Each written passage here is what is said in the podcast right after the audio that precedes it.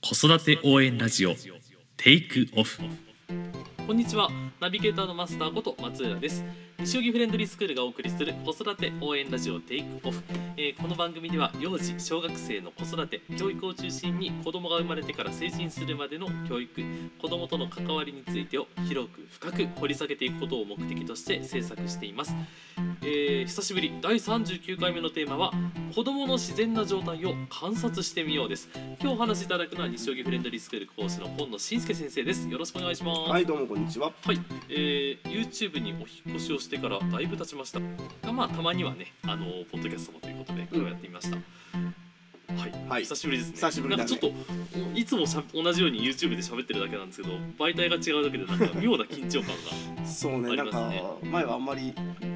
なんかね気気にせずベラベラ喋ってた気 がしたけど、そうなんか僕の中のイメージの住み分けは、ポッドキャストはあのきっちりかっちりめな進行なんですけど、ポッドキャストはど YouTube ちらかというとあそう you- うん失礼失礼もうすでに上がってるねそう YouTube はしっかりきっちりした進行を目指してるんですけど、ポッドキャストはどちらかというとええ緩めな感じそうでだねね。行きたいななんて思もとっもてとなんか俺が雑談ね、そうですよね仕事マ終スタわったーと僕後二人で雑談して夜な夜な喋ってるような感じのねそうそう感じだっ内たけ容だどっ。たんで、まあ、それは継続していこうかなということで、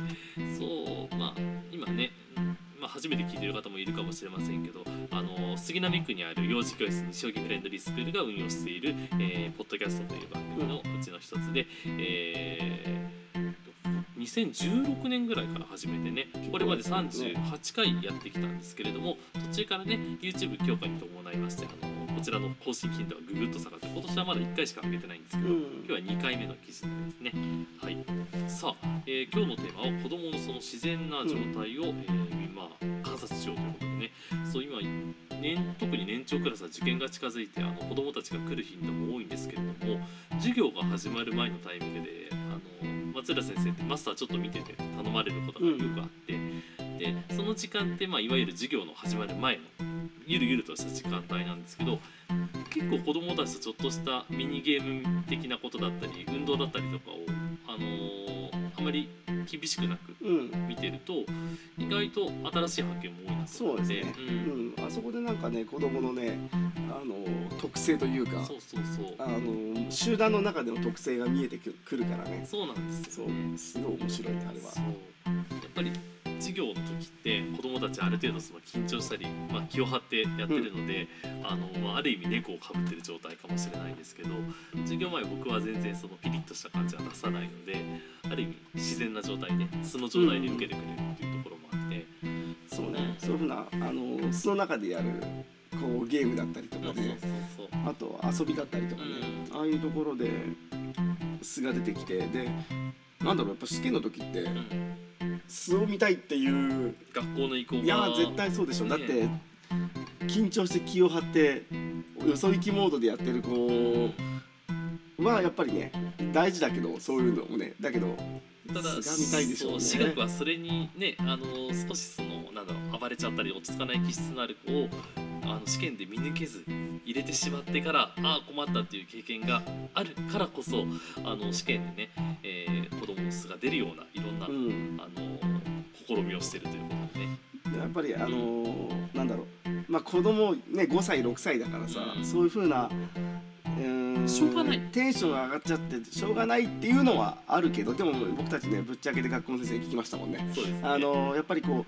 ううーん自分たちはやっぱり子供のその素のところを見たいから、あのそりゃそうだよねやっぱ子供うのん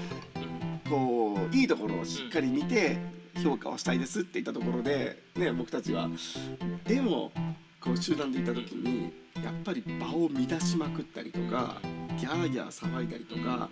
やっぱりこう指示にしっかり従えないような子っていうのはやっぱそこはしっかり見ますよねって言ったらやっぱそこでも学校の先生は正直にうんそこはやっぱり学校の集団生活の場というところで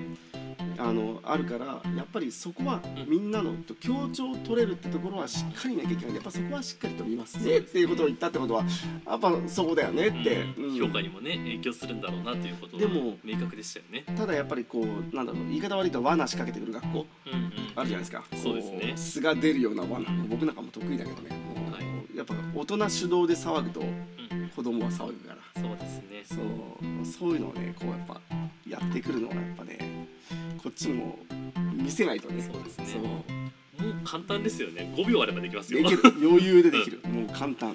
い、もう子供の素を出さすなんてねさあ一緒に遊びましょうって言ったら僕たち得意だからねそうあのその子たちのテンションも8倍ぐらいでやってあげれば子供たちはついてきてくれますからねあの子供をね、あの素を見せてぶっ壊すなんて簡単なことでとにかく大人大人がテンション爆上げでね、うん子供以上のテンションで騒げばそうですすねぐ出てくる、そうでコツとしてはね本当に楽しむことだと思います、うあの子供の相手してるっていうふうに思ってはやってないですからね そうそう僕なんか養護施設であの子供もろとも怒られてますよ何やってんだって言ってあもうあのゴミ箱から、んあのゴミ出してはい 並べてボーリングやったんですよ何やって 面白くていやだからなんだろんだうなんかいろんなずっと3歳か4歳の子だったかななんかだからボーリングしたいっていうから、はいはいあじゃあボーリングやろうかって言って並べるものがうんうんなんかあんま面白くなくて、はいはいなんかもっと面白いものないっていうので探した時にゴミ箱にあるんじゃねっていう話で、でゴミ箱行こうかっつってゴミ箱あさり出してはいこれいけるじゃんこれいけるじゃんって出してゴミ箱から出したものでボーリングやったら、あの子供もろとも俺も怒られるっていう ただ面白すぎてうんうね、んそのこと言ってるのは今度はバレないようにやろうねそうねそうっていうのでやってその子とめっちゃ仲良くなるなるほどねそうあこの大人乗ってくるって、うんうんそうででもありもますようんねでもね不思議なのがそういうふうなバカなことを一緒一緒にやってるからこそいうこと聞いてくれるのね、うん話はちょっとずれたけどはいいやでもねでも共犯関係みたいなの恐もあります怖か関ら係ねでもそれやるとゴミ箱から出していいのは僕とやる時だけねってあなるほどねある意味一その人でやんだよって、うん自、分の中でスイッチが見つかるそうそうそうそうだからやりたい時は言ってってそうですでねただ場合によっては生ゴミだらけでやばい時あるでしょそうねれはやめようってでゴミ箱の様子を見ていけそうなら行こうぜって見極めてだから自分でやっちゃダメよってうんうんうんだから絶対自分でやんないしうんそうそうだから素の状態見るっていうのはその一緒にねあの取り組んだり遊んだりする中で、あのこっちの信頼感も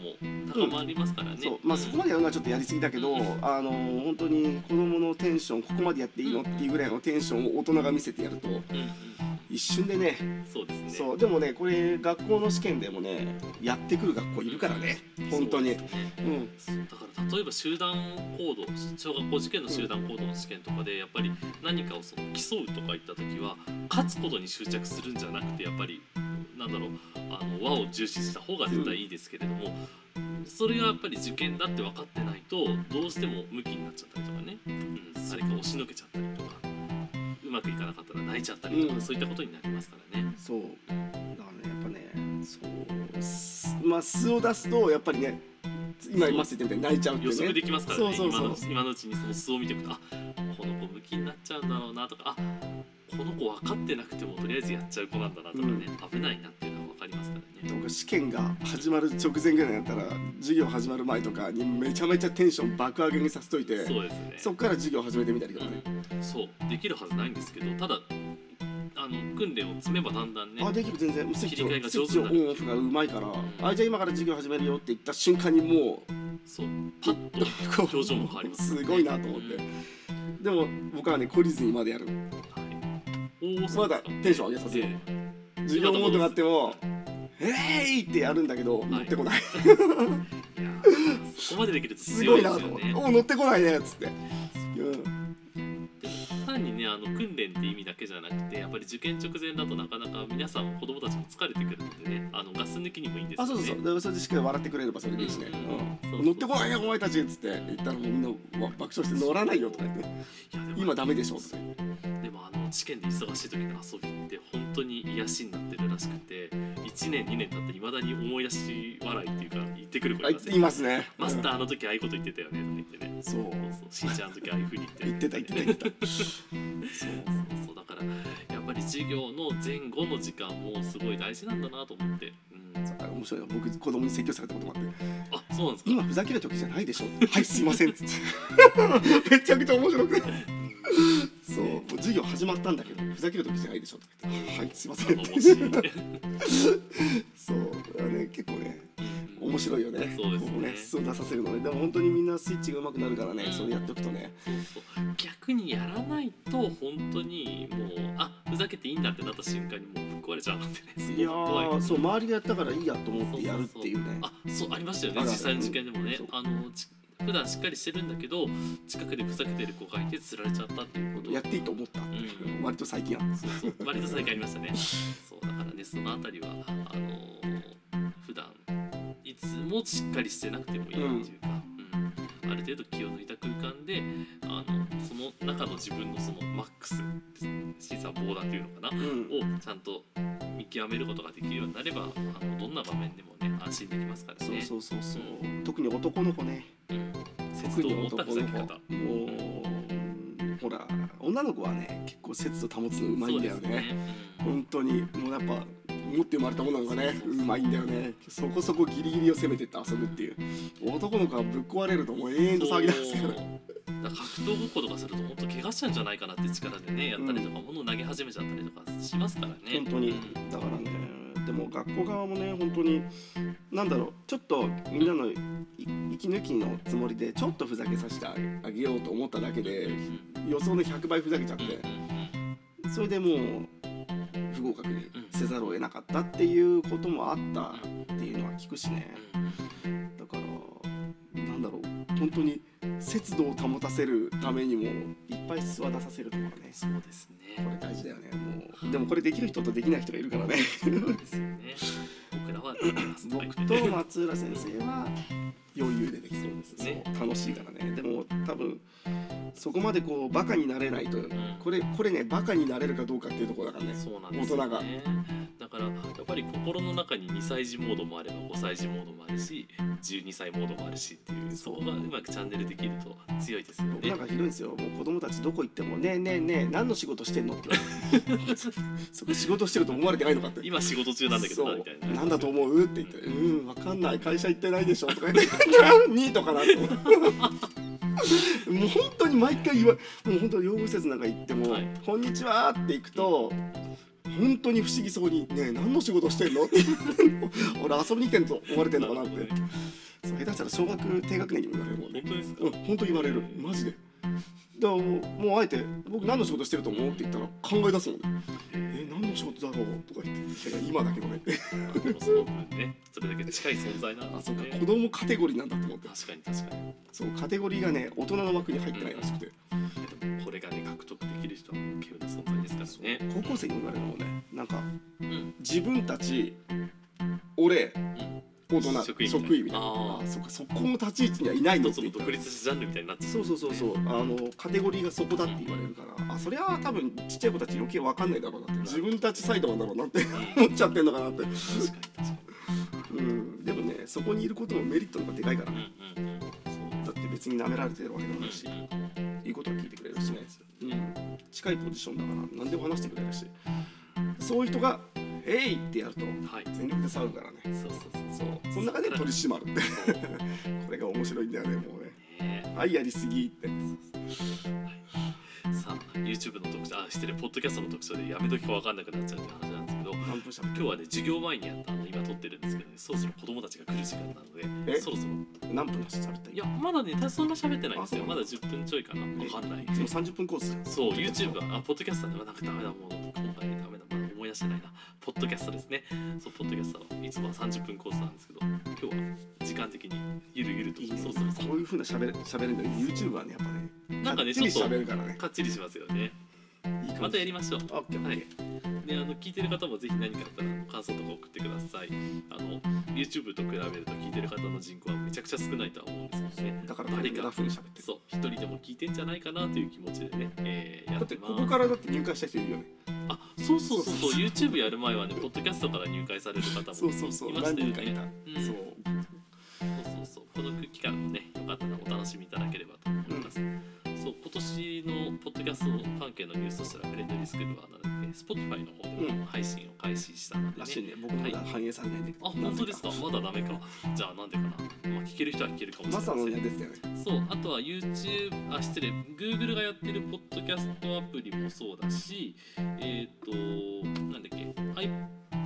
iPhone に初めから入ってるポッドキャストのアプリでも聞けるようになってるかな、あとは中国系のサイトのヒマラヤっていうところでも聞けるようになってるので、なんか対応してないのも一部あるらしいんですけどね、まあ、よかったら探してみていただければと思います。ます。まあこれ聞聞いてる人はもうすでに見つけてる。そうだねはい。 YouTube で言わないとそうですね。さあということでね YouTube でもね毎日配信してるのでよかったら聞いてみてください。YouTube の検索窓の方であの西荻フレンドリースクールってあのやっていただければね大丈夫ですのでね。はい。よかったらそちらも合わせてお楽しみください。じゃあこのままお知らせいっちゃいます。やっぱ楽しいねこれで。暗証面接なんかもうこっちだとぶっちゃけて喋れんのかなまあまあまああんまり言えないねい いほどほどほどにねあなんですけどそっただ若干あのーレーティング浅めであ緩めでいいかもしれませんいね。けそうだねうん聞いてくれる人が多いそこうとだですね。はい。 じゃあお知らせいっちゃいます。フレンドリースクール体験授業を受付しております。西荻フレンドリースクールはあの名前の通り、えー中央線総武線の西荻久保駅から徒歩3分ぐらいのところにある幼児教室です。えー、っとおおっとっとっとっと、えーお問い合わせは電話番号0333900750番です。あと子育て幼児教育相談会というのもやってます。ゆみ先生とかとね、あのあ普段 YouTube で喋ったりしてるあの室長のゆみ先生とマンツーマンで、えーいろいろとお話をすることができますのでよろしかったらご活用ください。えー、とこちらの番組に関するご意見ご感想はメールアドレス info.friendly-school までお寄せください。取り上げてほしいテーマのリクエスト先生のリクエストなど何でもお寄せください。えーそれでは本日も最後までありがとうございました。ありがとうございましたお聞きください。失礼します。